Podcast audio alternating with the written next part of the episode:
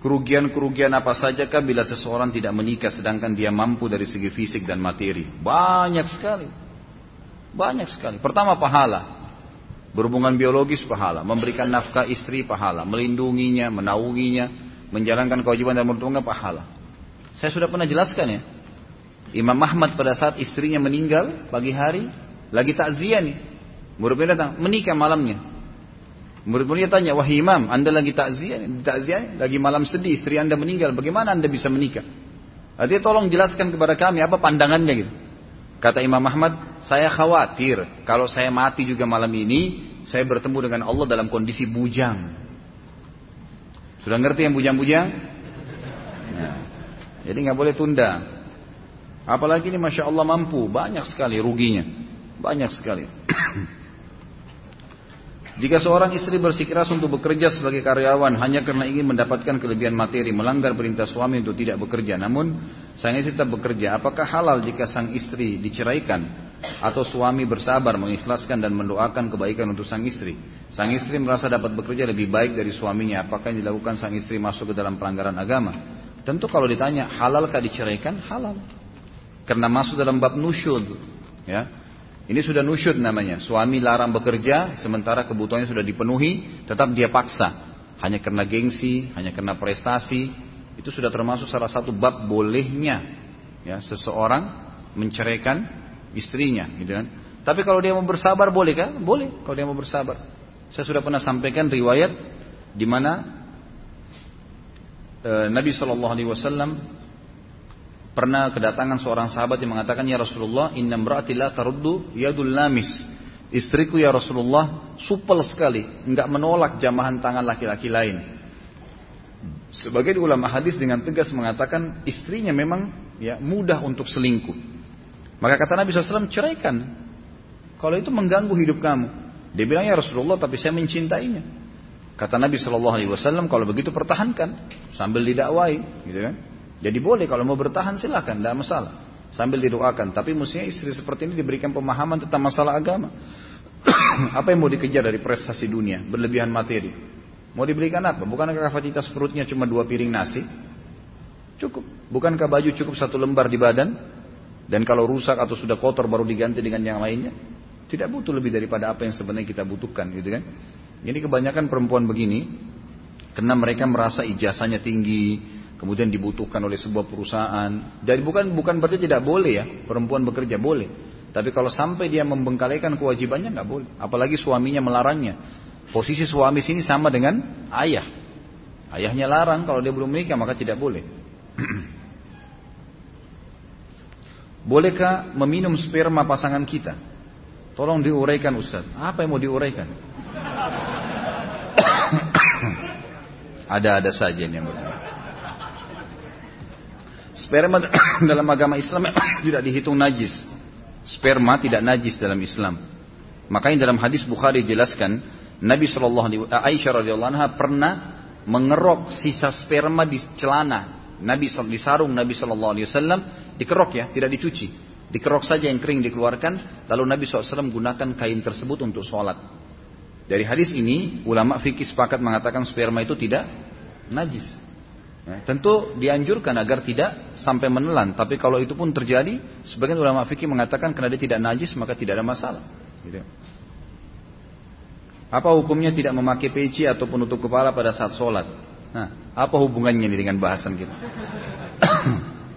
Nggak ada masalah. Boleh saja insya Allah. Tidak ada masalah sama sekali asal usahakan rambutnya tidak menutupi dahinya ya. Karena memang dianjurkan terutama Imam Syafi'i rahimahullah mengatakan usahakan agar dahi seseorang tidak tertutup dengan apa pun. Karena Nabi SAW mengatakan umir tuan asjud li sab'ati a'dha li sab'ati saya diperintahkan sujud dengan tujuh anggota badan di antaranya dahi dan hidung. Maka dahi menurut Imam Syafi'i harus murni, nggak ada apa-apa sama sekali. Sehelai rambut pun bisa membatalkan. Kalau Imam Syafi'i rahimahullah. Tapi kalau jumhur ulama mengatakan tidak ada masalah, yang penting dahi tersentuh di tanah. Ini umumnya lah, insya Allah tidak ada masalah ya. Apakah boleh menonton TV saluran Animal Planet karena ingin mengetahui perilaku-perilaku binatang? Boleh. Tidak ada masalah. Kalau tidak ada sesuatu yang haram di situ, ada masalah. Bolehkah nonton berita? boleh. Kalau memang kita anggap tidak ada pelanggaran. Tapi kalau sudah tampil perempuan terbuka aurat ya jangan. Kalau pembawa beritanya misalnya laki-laki kemudian antum membutuhkan, antum mau melihat sesuatu itu, itu lebih baik kalau didengar ya. Laki-laki melihat laki-laki sportif adalah halal, tidak ada masalah. Tapi kalau sudah tampil perempuan tidak boleh. Oh saya butuh beritanya tetap saja berdosa dengan melihat, gitu kan? Kalau tidak ada pelanggaran agama tidak ada masalah. Melihat cuplikan binatang-binatang itu nggak ada masalah. Planet, ilmu pengetahuan nggak ada masalah insya Allah. Apakah menikah tanpa kehadiran wali, bapak dari pasangan perempuan sah?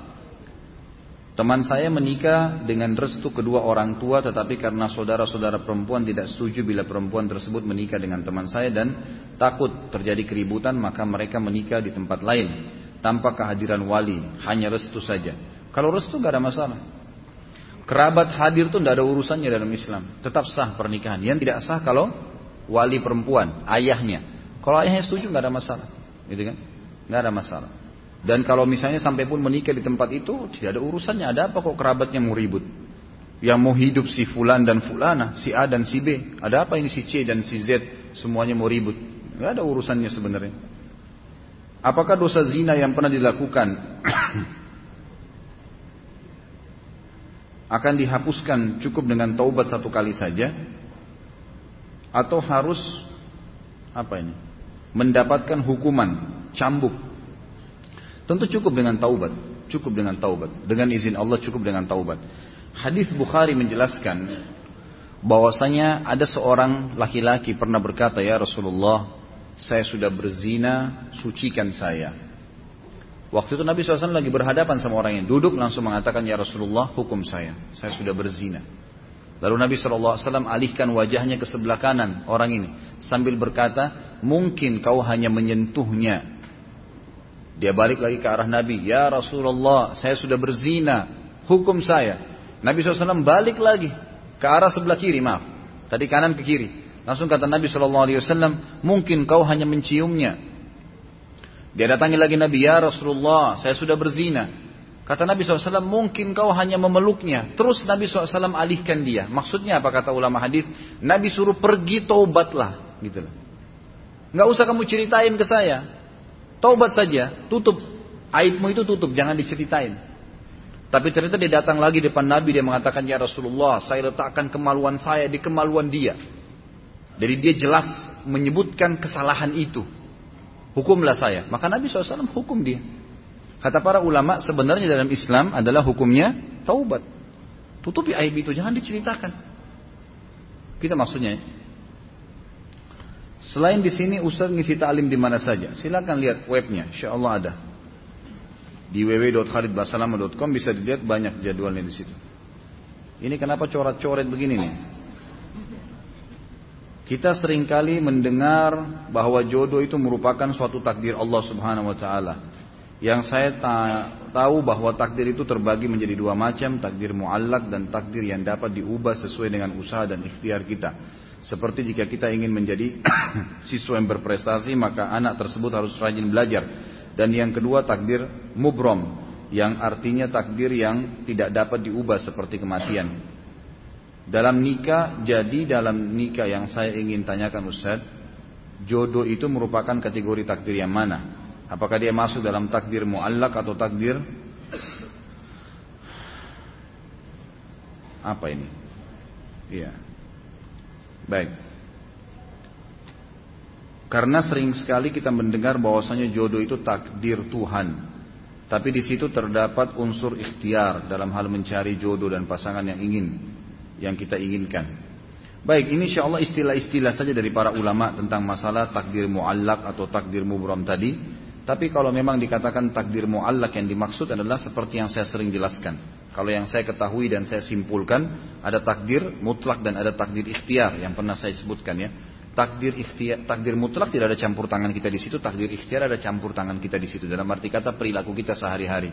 Kalau kita lahir dari rahim ibu siapa, ya jenis kelamin kita, warna kulit itu sudah takdir mutlak. Termasuk mati di sini takdir mutlak, nggak ada campur tangan kita. Takdir ikhtiar campur tangan kita. Ya mungkin tadi disebutkan dengan takdir muallak yang berhubungan dengan masalah ikhtiar seorang hamba. Itu betul. Dia berikhtiar, tapi Allah sudah catat di lauhin mahfud ikhtiar dia. Kita mau menikah dengan A, B, C, lalu kita pilih si B. Yang pilih adalah kita sendiri. Allah SWT cuma memberikan sinyal A, B, C. Kita pilih si B, pilihan kita sendiri. Kita anggap inilah orang yang terbaik buat saya. Kemudian dia menikah dengan orang itu. Maka itu takdir ikhtiar namanya. Itu takdir ikhtiar. Jadi masuk dalam masalah ikhtiar. Anak punya teman seorang homoseksual, naudzubillah. Dia terkena HIV. Setelah terkena HIV akhirnya dia taubat mengenal sunnah dan rajin ibadah. Ustaz yang Anda mau tanyakan apakah penyakitnya itu adab dari Allah karena pelaku perilakunya dahulu atau hidayah dari Allah sehingga dia bertaubat dan rajin beribadah karena kita harus berprasangka baik pada Allah apakah dosa-dosa yang dahulu Allah yang dahulu Allah akan ampuni bila dia bertaubat apakah itu takdir dari Allah juga apakah penyakit HIV itu bisa menggugurkan dosa-dosanya yang dulu mohon penjelasannya kalau penyakit HIV-nya dia ditimpa pada saat dia sedang melakukan perbuatan tersebut itu adalah hukuman dari Allah SWT hukuman karena perilakunya gitu kan kalau setelah itu dia taubat, diterimakah taubatnya setelah perbuatan itu diterima sama Allah. Tidak ada yang tidak diterima. Homoseksual, lesbian, pembunuh, orang membuat syirik, dosa yang kalau meninggal Allah tidak ampuni, semua diampuni. Allah SWT mengatakan dalam Al-Quran, surah Az-Zumar, A'udzubillah minasyaitonir wa ya'fu anis sayyi'at. Allah akan ampuni semua sayyi'at, semua dosa, asal mau taubat. Taubat insya Allah. Kalau ditanya apakah HIV itu akan membersihkan dosa-dosa dia Allahu alam. Bisa jadi. Bisa jadi gitu kan? Bukan mustahil karena penyakit akan membersihkan apalagi kalau dia sudah taubat. Apalagi kalau dia sudah taubat. Kalau masuk dalam takdir ya tentu saja. Takdir. Karena kita kalau minum racun akan ada takdir di situ mati atau organ tubuh kita rusak maka kita meminum racun tersebut terjadilah hal tersebut orang homoseksual Allah datangkan penyakit HIV-nya gitu kan dan memang HIV ini umumnya disebabkan karena berhubungan dari dubur dan itu sering dilakukan oleh orang-orang homoseksual. Otomatis itu akan mendatangkan penyakit itu. Semoga Allah SWT ampuni dan terima insya Allah. Masih di komplek anak punya kebiasaan makan bersama sesudah Jumatan. Panitia inti. Uangnya berasal dari kotak amal. Apakah hal ini diperbolehkan Ustaz? Kena ragu-ragu sebagian besar tidak mau ikut-ikutan lagi. Tapi masih ada sebagian yang menjalankannya. Boleh saja, nggak ada masalah insya Allah. Karena uang yang disodokahkan oleh jamaah di masjid itu memang diperuntukkan untuk masjid. Apa pun yang berhubungan dengan masjid, misal kebersihannya, kerapiannya, bayar listriknya, pengurus-pengurusnya makan di situ, itu nggak ada masalah. Menyiapkan air buat khatib, nggak ada masalah. Semua itu boleh saja insya Allah. Apakah hukumnya bila bekerja di perusahaan yang mempunyai pinjaman bank konvensional? Nah, ini gimana? Sudah saya bilang selesai urusan bank. Kalau masih ada yang punya masalah dengan bank-bank ini tolong tanya ustadz lain ya. Sudah. Masya Allah. Ini gimana bacanya?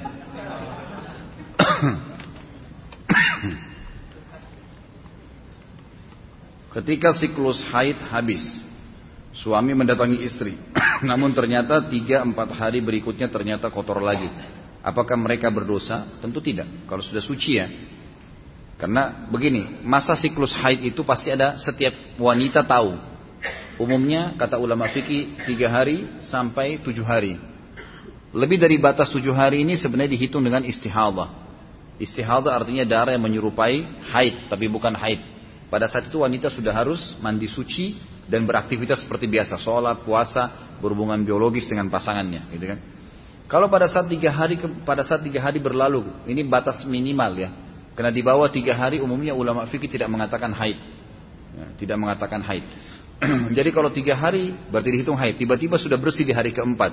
Kemudian digauli oleh suaminya dengan sangka mereka, prasangka mereka sudah bersih. Ternyata setelah itu berkeluar lagi darahnya. Maka berarti dia sebenarnya sedang menggauli di masa haid. Umumnya memang wanita yang memiliki tujuh hari masa haid. Ini umum dalam buku-buku fikih kita. Tujuh hari biasanya tiga hari darahnya banyak, hari keempat itu sudah mulai sedikit sampai hari ketujuh. Jadi jangan sampai terpengaruh hanya karena mengatakan oh cuman status kemudian boleh berhubungan, tetap tidak boleh. Hukumnya dilarang dalam agama. Tapi kalau mereka tidak tahu karena berprasangka itu adalah bersih maka tidak ada masalah insya Allah. Bagaimana dengan salafus soleh yang tidak menikah namun ilmunya kita nikmati hingga sekarang? Apakah mereka termasuk hadis Nabi Shallallahu? Apakah mereka apa ini maksudnya? Apakah mereka termasuk tidak menjalankan hadis Nabi mungkin ya? Saya, setahu saya seperti Imam Nawawi rahimahullah. Beliau meninggal umur muda memang. Bukan beliau tidak mau nikah ya. Memang beliau ingin fokus di awal-awal umurnya dengan menghafal buku, menuntut ilmu, tapi beliau tetap niat menikah. Ternyata meninggal sebelum menikah. Tidak pernah dinukil kepada kita bahwasanya salaful ummah menolak pernikahan, belum pernah. Pasti mereka mau menikah. Cuman ada yang tidak sempat menikah sampai meninggal. Ya, kalau penuntut ilmu yang paling masyhur adalah Imam Nawawi rahimahullah. Beliau memang tidak sempat menikah, gitu kan? Tapi ini ulama nukil kisahnya dikatakan bahwasanya beliau memang ingin fokus ke ilmu sampai pada tingkat tertentu kemudian baru beliau uh, menikah. Tapi ternyata meninggal sebelum itu. Jadi sebenarnya bukan menolak hadis Nabi SAW. Bagaimana kalau batal sholat namun di saf terdepan dan saf berikutnya rapat sekali? Bagaimana caranya untuk melewati untuk ke belakang? Permisi, tepuk pundaknya untuk diberikan jalan. Jangan tinggal diam karena tidak boleh orang melanjutkan sholat sementara dia dalam keadaan batal wudhu, ya, berdosa malah. Karena sholat tidak boleh kalau tidak suci. Di keluarga anak ada kebiasaan kalau di keluarga anak ada kebiasaan kalau ibul orang yang dituakan misalnya berkendaraan duduk di belakang, apakah apakah itu termasuk Mungkin perbuatan yang dilarang kali ya. Ya tidak, kalau orang tua itu yang minta, nggak ada masalah. Saya kan bilang tadi, kalau ibu kita didudukan di belakang mobil dan karena anaknya, si anak laki-laki ini mau menghor lebih menghormati istrinya, itu durhaka. Tapi kalau ibu silakan bu duduk di depan, enggak saya di belakang aja nak. Dia memang mau begitu ya, sudah nggak ada masalah. Jadi nggak termasuk ya. Fahamin tadi apa yang saya jelaskan. Zakat fitrah 2,5 kilo itu minimal atau boleh lebih. Dan apakah keluarga atau per orang 2,5 kilo itu minimal jumlahnya. Kalau kita ragu bisa dilebihkan sedikit. Ya, bisa dilebihkan. Sebenarnya dia berkisar antara 2,5 kilo sampai 2,6 kurang lebih. Tapi umumnya ulama sepakat mengatakan 2,5. Terkait hadis Muadz bin Jabal mengimami sholat fardu, apakah boleh mengimami lebih dari dua kali ketika ada orang yang datang lagi? Sudah saya jelaskan, boleh, nggak ada masalah. Hadis juga Bukhari menjelaskan Abu Bakar pernah mengimami sahabat yang mas, yang ketinggalan dan akan sholat sendiri. Apakah ketika bercerai pasangan atau pasangan meninggal berarti imannya berkurang lagi setengah sebagaimana awal menikah dulu untuk menyempurnakan iman. Bukan begitu maksudnya ya. Artinya orang yang sudah menikah, sudah menikah, sudah pernah menikah, dia telah menyelamatkan setengah agamanya. Kalau pasangannya meninggal, cerai, ya tentu saja dia berusaha untuk bisa berumah tangga lagi kalau memang Allah mudahkan. Kecuali wanita yang memang anaknya masih kecil-kecil. Itu memang dianjurkan, bahkan punya fadilah. Kata Nabi SAW, salah satu wanita ahli surga adalah wanita yang pada saat suaminya meninggal dan memiliki anak-anak yang masih kecil, dia bersabar membesarkan mereka karena dan tidak menikah karena takut mereka terbengkalai. Itu dijamin masuk surga. Tapi kalau selain keadaan ini, misalnya wanita, anak-anak yang sudah besar, dia mau menikah, silahkan saja, tidak ada masalah. Itu boleh-boleh saja gitu kan. Bahkan dianjurkan agar setiap muslim jangan tidak berumah tangga. Anak hasil zina dalam kulum perempuan tidak ada wali. Lalu bagaimana dia menikah? Menggunakan wali hakim. Menggunakan wali hakim pemerintah. Ada di KUA. Ustaz Ana minta doanya agar cepat keluar dari pekerjaan ribawi Ana dan digantikan jauh lebih baik. Semoga Allah mudahkan akhi. Tapi ingat doa tidak cukup kecuali dengan azam. Ibadah ini harus dipaksa. Ya. Meninggalkan dosa juga harus dipaksa. Nggak bisa nggak? Kalau kita nggak paksakan diri bangun sholat malam, terus menerima bisikan syaitan, maka kita sampai meninggal tidak akan sholat malam. Kalau kita nggak paksakan diri untuk mengambil Al-Quran gerak rumah kita dan menjadwalkan mulai hari ini baca setengah lembar, baca berapa ayat, tidak akan dibaca sampai selamanya. Jadi jangan menghayal bahwasanya tiba-tiba kita bisa bergerak sendiri. Enggak, harus dipaksakan. Begitu pula meninggalkan dosa, harus dipaksa. Enggak bisa enggak. Saya terbiasa berzina, berat meninggalkan, enggak bisa. Seorang laki-laki muda datang kepada Nabi SAW, orangnya gagah, datang duduk kepada Nabi SAW, ya Rasulullah, saya siap tinggalkan semua pelanggaran yang anda larang. Kecuali berzina, izinkan saya berzina. Kata Nabi SAW, apa kau mau? Kau mau nggak? Kau mau nggak kalau ibu kamu dizinai? Wahai laki-laki lain. Dia bilang tidak. Saudari kamu? Tidak. Anak kamu tidak, tante kamu tidak, semua tidak mau. Lalu kenapa kamu lakukan pada wanita orang lain? Pasti keluarganya seperti kamu laki-laki tidak bisa terima. Gitu. Jadi Nabi SAW tetap tidak izinkan. Ustaz apakah suami yang bisa dikendalikan istri atau suami yang takut sama istri termasuk suami yang dayuth? Tentu saja. Tentu saja. Ada apa mesti takut sama istri? Kenapa harus takut? Istri itu disayangi, dilindungi, bukan kita takut. Emang kenapa? Mau apa sih istrinya sampai ditakutin? Ada masalah apa? Gitu. Jangan ditakuti istri. Dilindungi, dididik, ya kan? disayangin. Kan itu yang benar. Kenapa harus takut? Kalau apakah itu dayus? Tentu saja. Karena dayus ini istilah dalam hadis adalah bagi laki-laki yang tidak bisa mendidik istrinya, meluruskan kesalahannya. Cinta yang sebenarnya adalah pada saat seseorang itu meluruskan kesalahan pasangannya dan mendukung kalau dia berbuat benar. Itu baru cinta. Kalau antum nikah, semuanya yang dibuat oleh pasangan kita dikatakan cinta walaupun salah kita benarkan ini bukan cinta namanya. Cinta itu kalau salah ya disalahin, diluruskan, dibantu dia keluar dari kesalahannya. Dan kalau dia benar diberikan dukungan. Mohon diinformasikan jadwal Ustaz membimbing umroh, baik umroh Ramadan maupun umroh di luar Ramadan. Saya berangkat insya Allah hari Jumat ini lusa. Jadi Rabu depan kita libur kalau sama saya. Kalau mau hadir ada ustadz lain insya Allah saya panggilkan. Saya libur dulu 9 hari umroh ini dari Jumat insya Allah tanggal 8 sampai tanggal 16. Kalau Ramadan kemungkinan saya umroh di pertengahan insya Allah. Kalau memang ada yang berminat nanti tinggal kontak HP saya nanti saya tunjukkan untuk mendaftar di mana. Apakah hari ini Ustadz bawa buku mahkota pengantin? Ada. Saya sudah siapkan ada di mobil saya nanti. Insya Allah bisa diambil nanti. Terkait asbabun nuzul, apakah buku mengerti asbabun nuzul karya Dr. Muhammad Karzin itu valid karena takut dengan beragam karya-karya regular saat ini.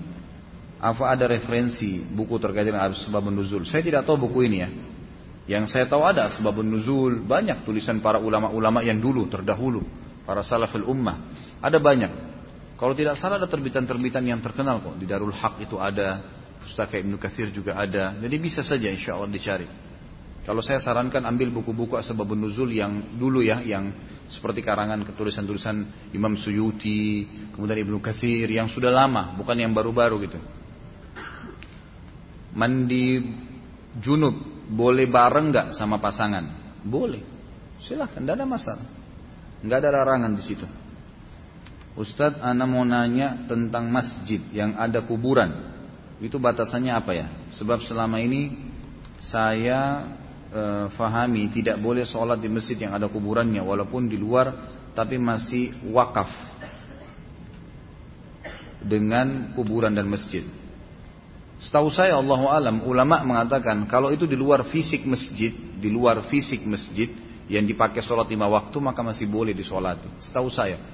Karena sabda Nabi SAW, La taj'alu kuburakum masajid. Jangan kalian jadikan kuburan-kuburan kalian sebagai masjid. Artinya kuburannya, fisik kuburannya. Jadi kalau ini bangunan fisik masjid, di dalamnya ada kuburan, itu tidak boleh. Atau di terasnya, dan teras itu dipakai sholat. Kalau Jumat kah, kalau Id kah, berarti masih masuk masjid. Tapi kalau dia murni kuburan, di luar fisik masjid, tidak pernah dipakai sholat, tidak pernah apa. Kebetulan orangnya memang wakafin juga untuk itu. Allah alam yang saya tahu itu tidak ada masalah. Tetap lebih afdol cari masjid yang tidak ada kuburan sama sekali. Itu lebih baik. Gitu kan. Disunahkan setelah akad nikah sholat.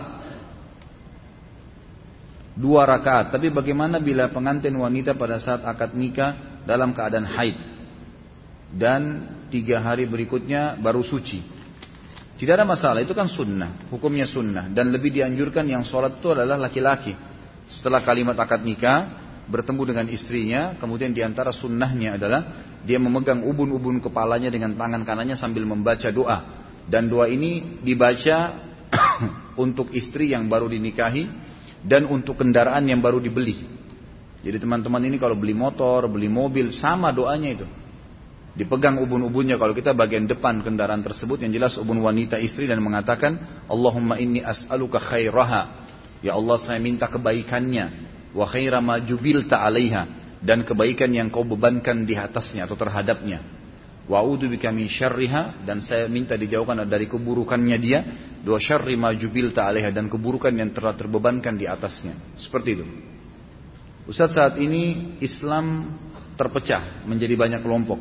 Islam mana yang benar? Dalil nas dan akalnya apa? Ciri-ciri mereka seperti apa? Cukuplah hadis sahih, satu saja saya jawab. Kata Nabi SAW akan terpecah umat ini banyak hadis riwayat Baihaqi diriwayatkan oleh ahli sunan. Semua hadis ini sahih. Kata Nabi SAW akan terpecah Yahudi 71 golongan, Nasrani 7 golongan, dan umatku 73 golongan. Semuanya masuk neraka dulu, kecuali satu. Kata para sahabat, ya Rasulullah, siapa yang satu tuh? Enggak pakai hisap, enggak, enggak pakai masuk neraka dulu, langsung masuk surga. Kata Nabi SAW, maka anak alaihi wa ashabi. Orang yang ikutin saya dan sahabat-sahabat saya, itu yang selamat. Cirinya mereka ya itu. Caranya Al-Quran turun, ayat Al-Quran, Cari tahu bagaimana sahabat memahami ayat Al-Quran tersebut. Hadis Nabi SAW, lihat bagaimana pendapat sahabat dalam mengamalkan hadis tersebut. Selalu kembali kepada para sahabat. Dan ini yang diistilahkan dengan kembali kepada pemahaman salaful ummah. Salaful ummah maksudnya orang-orang salaf dari sahabat yang telah mendahului kita. Apakah boleh melaporkan teman sekantor yang melakukan korupsi di kantor? Apa hukumnya? Tentu saja boleh. Kenapa tidak? Malah itu bagus, itu ingkar mungkar. Positif saja gitu. Ingatkan dulu nasihatin dia. Kalau dia nggak mau ancam, saya akan laporkan kamu kalau kamu tidak ya meninggalkannya. Kalau dia tidak mau laporkan, tidak ada masalah. Itu ingkar mungkar. Malah kalau anda tidak luruskan itu berbahaya. Malah kembali kepada kita efeknya. Kita membiarkan orang melakukan perbuatan salah. Bagaimana jika sudah menikah, kita ingat mantan pacar dulu. Bahkan ketika berhubungan dengan istri tiba-tiba ingat mantan tersebut. Syaitan, itu dari syaitan, permainan syaitan. Jadi kata ulama salah satu permainan syaitan pada saat sedang berhubungan biologis selain melupakan baca doa yang Nabi SAW ajarkan siapa yang ingin menggauli pasangannya dia membaca Allah majannibna minasyaitan wa jannib syaitani ma razaqtana. Ya Allah jauhkanlah kami dari syaitan dan jauhkan syaitan dari apa yang kau karuniakan kepada kami. Kata Nabi SAW kalau Allah karuniai anak maka anak tersebut tidak akan pernah diganggu oleh syaitan selamanya. Kata ulama tidak akan pernah nakal, gitu kan? Dalam hadis yang lain syaitan akan berpartisipasi dalam hubungan biologis itu kalau dia tidak baca. Salah satu kiatnya syaitan melupakan orang membaca dan kalau suami sudah baca berarti sudah gugur kewajiban istrinya gitu kan. Kemudian yang kedua juga adalah kiat syaitan membuat seseorang mengkhayal yang bukan pasangannya. Dan ini juga secara medis tidak sehat, tidak sehat, gitu kan. Makanya kalau kita baca termasuk di buku ini dan di buku-buku yang lain berbicara masalah biologis dalam Islam itu dianjurkan selalu menatap pasangan, membuka mata, sama dalam sholat. Kita nggak pernah kenal tutup mata kecuali lagi tidur. Selain tidur nggak ada. Sholat nggak ada tutup mata. Tutup mata permainan syaitan. Kata Nabi SAW, Allah terus memandang wajah seorang hamba selama matanya terbuka melihat tempat sujudnya. Itu menutup pintu syaitan membuka mata itu. Sama halnya hubungan biologis, lihat pasangan itu. Nikmatin pasangan yang Allah halalkan. Kalau datang baca auzubillahi minasyaitonirrajim, itu waswas syaitan. Makanya saya pernah bilang jangan belajar hubungan biologis dari film porno, itu salah, fatal sekali. Memang syahwatnya cepat bangkit, tapi akan membuat dia tidak akan menikmati pasangannya. Karena yang tampil pasti orang yang lebih baik daripada suaminya, lebih baik daripada istrinya, otomatis. Kalau tidak dilakukan oleh pasangannya dia kecewa. Tapi kalau tidak, maka dia akan menikmati apa adanya. Dan itu alami. Kata para ulama, biologi sebenarnya sesuatu yang alami. Sebagaimana orang tahu di mana dia meletakkan makanan di mulutnya kalau dia lapar. Dia tahu bagaimana meminum air dari mulutnya. Itu sama dengan meletakkan kemaluan di kemaluan.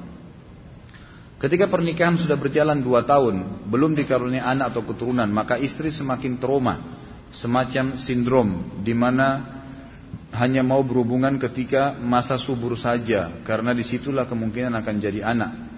Sedangkan sang suami kadang ingin berhubungan di luar masa subur, tetapi istri menolak dengan alasan capek dan lain-lain. Bagaimana hukumnya? Nggak boleh. Hukumnya haram, kecuali kalau istrinya sakit. Kalau hanya traumatis ya tidak boleh. Karena alasan itu itu waswas syaitan. Harusnya membaca A'udzubillahi minasyaitonirrajim kata Nabi SAW dalam hadis Bukhari, kalau seandainya seorang istri sedang berada di corong asap rumahnya dan dipanggil oleh suaminya untuk berhubungan biologis, maka dia harus datang segera. Ya, dia layani suaminya, kecuali ada udur syar'i. Udur syar'i sedang haid, sedang nifas, itu kan sedang sakit, nggak bisa memang, nggak ada kekuatan. Itu lain. Tapi kalau nggak ada udur hanya karena tadi katanya traumatis satunya itu waswas syaitan. Dan saya sarankan istri yang seperti ini harus rukia. Itu termasuk waswas syaitan. Lalu istri mengasih opsi merangsangnya merangsang suami dengan tangan istrinya tanpa menyentuh kemaluan istrinya. Ini tidak tidak boleh kecuali suaminya ridho. Kecuali suaminya ridho baru boleh. Kalau enggak nggak boleh. Sama halnya dengan melakukan oral seks, mencium kemaluan masing-masing pasangan itu dibolehkan. Imam Qurtubi menukil masalah itu dan di bukunya juga dirincikan panjang lebar, tapi harus ada syaratnya, tidak ada ikrah, bukan paksaan. Nah, dalam hubungan biologis harus semuanya ridho, nggak boleh maksa. Kecuali jika suami istri sama-sama bekerja, kemudian sang istri karena kesibukannya tidak menjalankan kewajibannya sebagai istri. Apakah pihak suami tetap harus memberikan nafkah? Tentu saja, nafkah tetap berjalan, kewajiban. Kecuali memang dia kufur, keluar dari agama Islam, kemudian dia tidak 100% tidak menjalankan kewajibannya. itu maka tentu saja tidak tidak apa-apa tidak diberikan nafkah. Tapi kalau hanya sesekali terbengkalai, mungkin karena sibuk, mungkin karena lupa, mungkin karena sakit, maka itu tidak ada masalah. Tetap berjalan. Bagaimana jika istri capek bekerja malamnya tidak mau melayani hubungan biologis suami dengan alasan harus saling menghargai karena istri capek? Yang suruh istrinya kerja di siapa? Untuk apa kerja? Melayani suami dapat pahala hukumnya bekerja itu cuma sunnah. Bagaimana caranya gitu? Tentu saja keliru si istrinya. Dia harus meninggalkan pekerjaannya menyebabkan dia capek dan melayani suaminya. Itu hukum agama. Kecuali kalau dia mau pakai hukum dia sendiri ya lain. Anak mau tanya apakah kita apa kita bila dapat hadiah barang, uang atau ditraktir makan oleh teman, tapi teman anak bisnis restoran yang punya alkohol. Terus bagaimana dengan barang-barang yang dibeli dengan uang haram? Tapi anak sudah taubat, apakah barang-barangnya masih bisa dipakai karena anak butuh? Ya. Tentu saja kalau seandainya seseorang itu punya pendapatan satu sumber saja, dari zina misalnya, dari khamr misalnya, satu sumber saja, maka haram secara mutlak memakan hasil traktirannya atau hadiah yang dia berikan. Tapi kalau dia masih punya sumber penghasilan yang lain, maka ulama mengatakan masih boleh. Sumber penghasilan lain yang halal ya, misal warisan, misal dia punya bisnis yang lain, pakaian lah atau apa itu, berarti masih bisa, tidak ada masalah. Kecuali dia bilang dengan jelas, ini yang saya belikan kamu makanan tadi hasil jual bir dua botol. Nah, Nah itu nggak boleh, gitu kan? Jelas dia ungkapkan itu, ini memang dari situ. Tapi kalau enggak, maka tidak ada masalah. Setahu saya, Allah alam. Kalau barang-barang yang pernah diambil dari uang haram, tergantung. Kalau hanya pendapatan haram, hasil riba, gitu kan? Atau pernah dikasih oleh orang, sementara kita tahu itu sumber haram juga sama dari riba, maka ini hukumnya setelah taubat tidak ada masalah, dipakai sama dia. Orang terlanjur KPR rumah, KPR kendaraan, terus dia taubat, maka itu tidak ada masalah dia tobat tapi tidak dengan membuka lagi pintu baru dan yang lain sudah halal buat dia. Ini kalau seandainya dari riba, tapi kalau dari hasil curian pernah mencuri barang orang lain nggak boleh. Taubatnya harus mengembalikan benda tersebut walaupun anda butuh. Apa boleh sholat di rakaat ketiga dan keempat setelah Al-Fatihah? Boleh membaca surah lain? Setahu saya tidak ada lagi anjuran. Nabi SAW di dalam hadis Bukhari dikatakan, sholat membaca surah hanya di rakaat satu dan dua. Rakaat ketiga dan empat hanya membaca Al-Fatihah. Bolehkah membaca surah yang sama di sebuah rakaat? Misal membaca Al-Ikhlas, Al-Ikhlas karena menyukai surah tersebut. Setahu saya sebaiknya jangan. Ya. Dianjurkan untuk memvariasikan karena contoh dari Nabi SAW divariasikan. Tapi bolehkah di setiap rakaat kedua saya membaca Al-Ikhlas? Boleh kalau itu. Karena ada pernah sahabat sering kali membaca di rakaat keduanya Al-Ikhlas. Rakaat pertama diacak sama dia. Lalu dilaporkanlah oleh makmum-makmumnya. Ya Rasulullah orang ini kalau sholat selalu di rakaat kedua al-ikhlas. Ditanya kenapa kau baca itu? Tapi ini sholat yang berbeda ya. Jadi sholat subuh misalnya di rakaat kedua al-ikhlas. Nanti sholat maghrib juga yang suara al-ikhlas. Rakaat kedua isya al-ikhlas. Tapi rakaat pertama diacak sama dia. Maka kata Nabi SAW, kenapa kau baca begitu? Kata sahabat tadi, karena saya mencintai surah itu ya Rasulullah. Kata Nabi SAW tidak ada masalah, gitu kan? Jadi tidak ada masalah karena dia suka membaca surah itu. Tapi nggak boleh dalam satu satu sholat semuanya sama. Rakaat pertama ikhlas, rakaat kedua ikhlas ini masih banyak surah lain. Kenapa malas baca?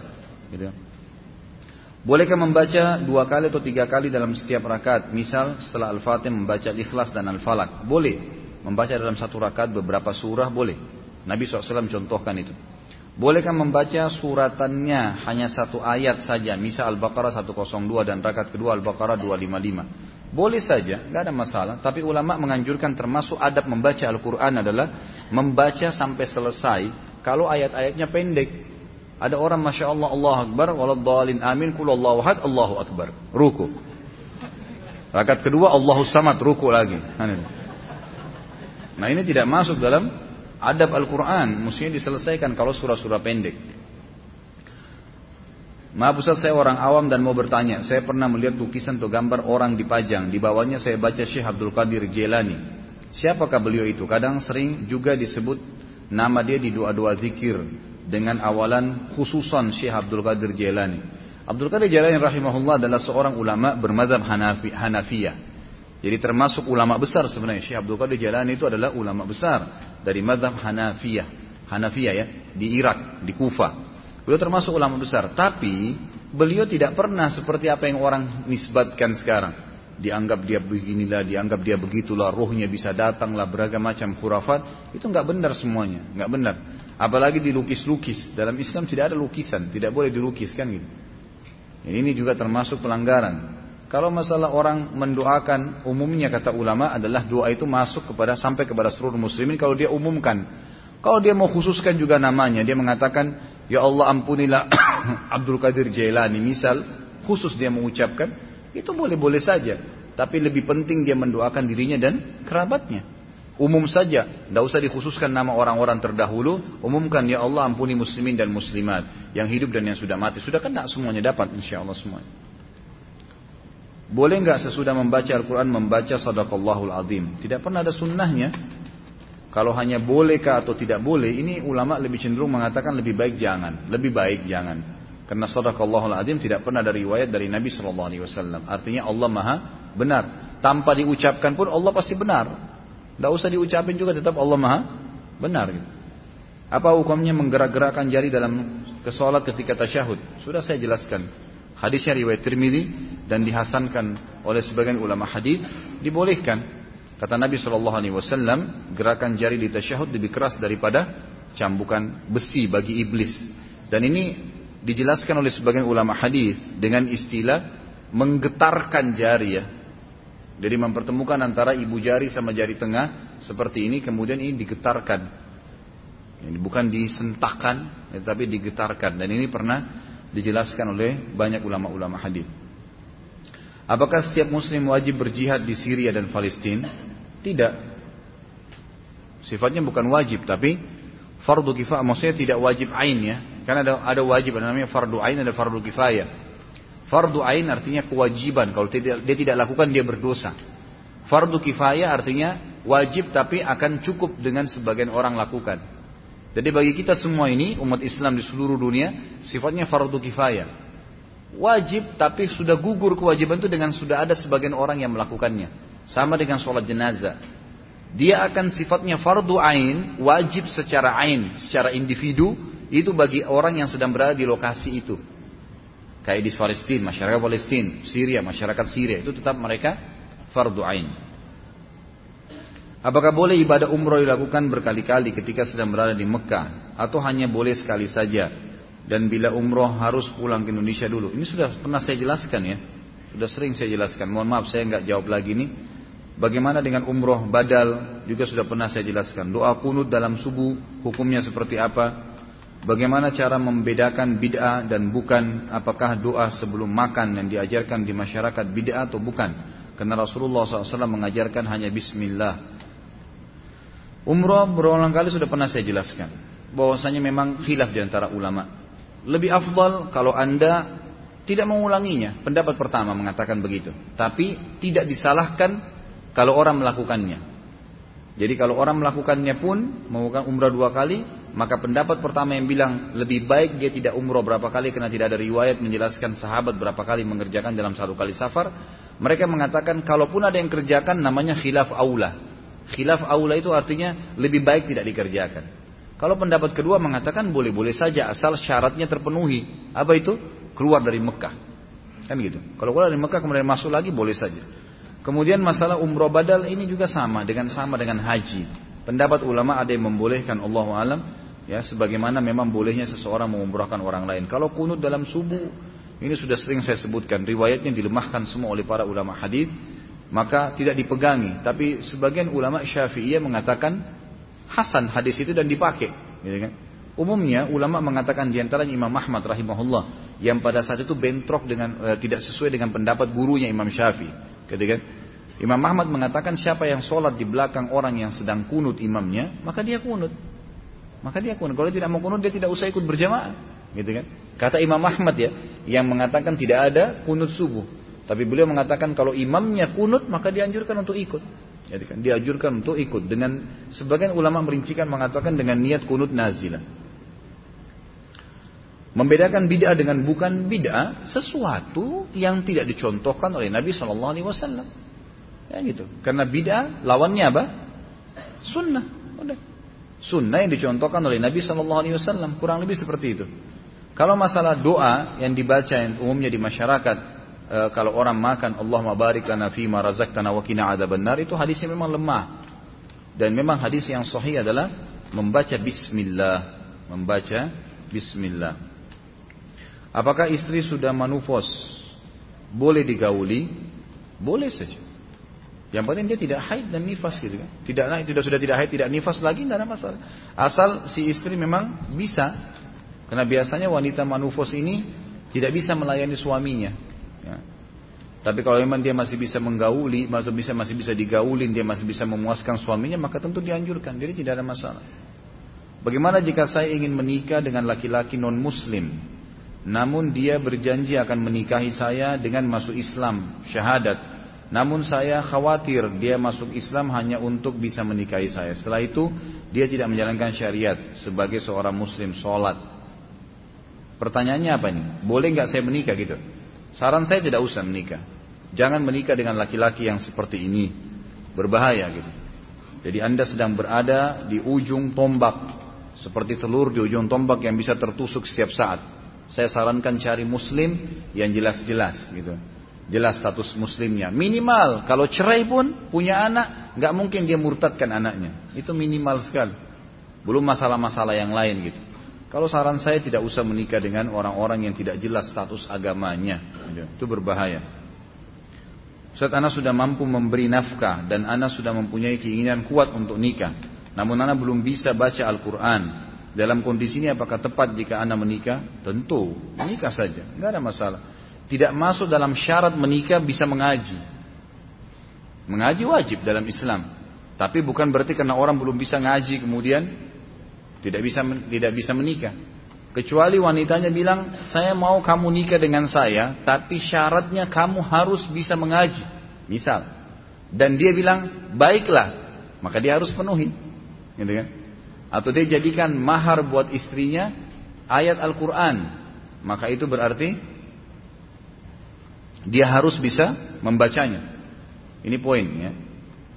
Apakah istri atau wanita yang telah menikah wajib berbakti kepada orang tua kandungnya? Adakah batasan-batasan tertentu sehubungan dengan hal tersebut? Tentu tetap wajib, tapi di nomor dua kan setelah suami. Jadi tidak gugur ya. Akhwat di belakang sana harus fahamin dan juga ikhwah di sini yang jadi suami harus faham. Tidak gugur kewajiban bakti seorang wanita kepada orang tuanya setelah nikah. Tidak gugur, tapi dia dahulukan suaminya. Suami juga nggak boleh egois, nggak boleh sama sekali dilarang. Tidak boleh dia berhubungan sama orang tuanya lagi itu salah juga. Harus dibiarkan berhubungan dengan orang tuanya. Ajak dia bertemu, berikan waktu kesempatan berbakti. Bagaimana hukuman bagi suami memaksa istri berhubungan biologis melalui dubur? Apakah hukum rajam atau cambuk berlaku bagi orang yang melakukannya? Tidak berlaku hukuman itu, tidak disebutkan hukumannya, tapi dia berdosa, dosa besar, dosa sampai kufur ya. Dia memaksa dan suami istri di sini punya hak menolak.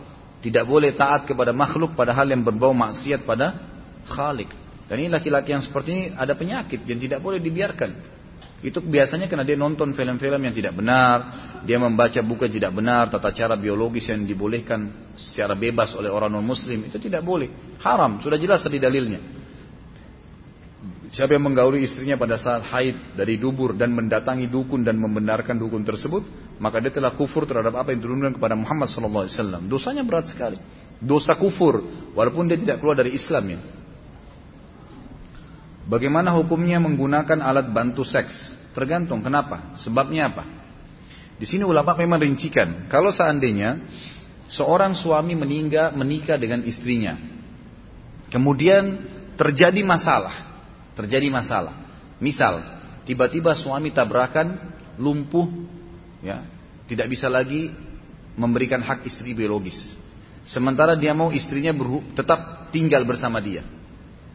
Apakah istrinya terharamkan dari hubungan biologis? Jawabannya tidak. Bolehkah dia memuaskan istrinya? Boleh. Sebagian ulama mutaakhirin yang sekarang mengatakan boleh dia menggunakan alat tangannya atau alat yang lain untuk dia melakukan pada istrinya karena ada udur.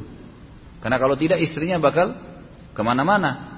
Sama hal kalau kalau kalau kalau suami kan masih bisa poligami, kalau istri nggak bisa kecuali dia cerai.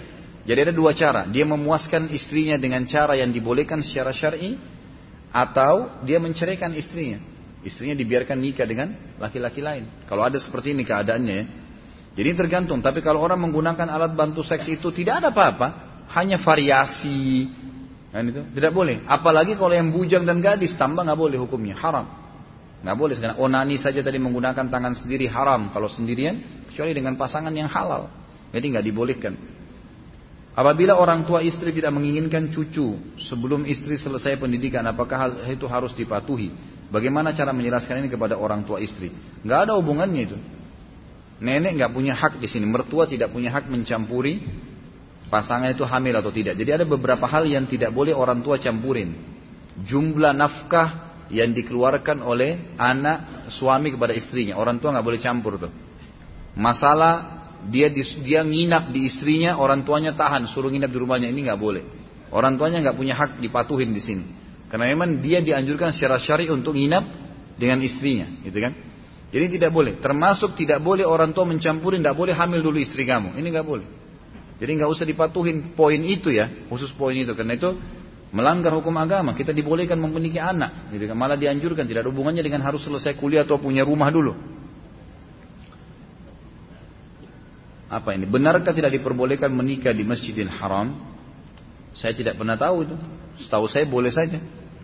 Kalau peraturan pemerintah Saudi mungkin ya, karena kalau dibuka pintu itu orang semua pada nikah di Masjidil Haram. Nah, orang anggap ini di Mekah, di Ka'bah dan seterusnya gitu kan. Tapi setahu saya nikah di masjid boleh. Nabi SAW kan berapa kali menikahkan sahabatnya di masjid. Kan?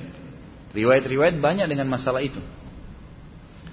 Berapa lama umumnya wanita mengalami masa nifas karena istri saya hingga lebih dari dua bulan masih seperti nifas namun dalam skala kecil.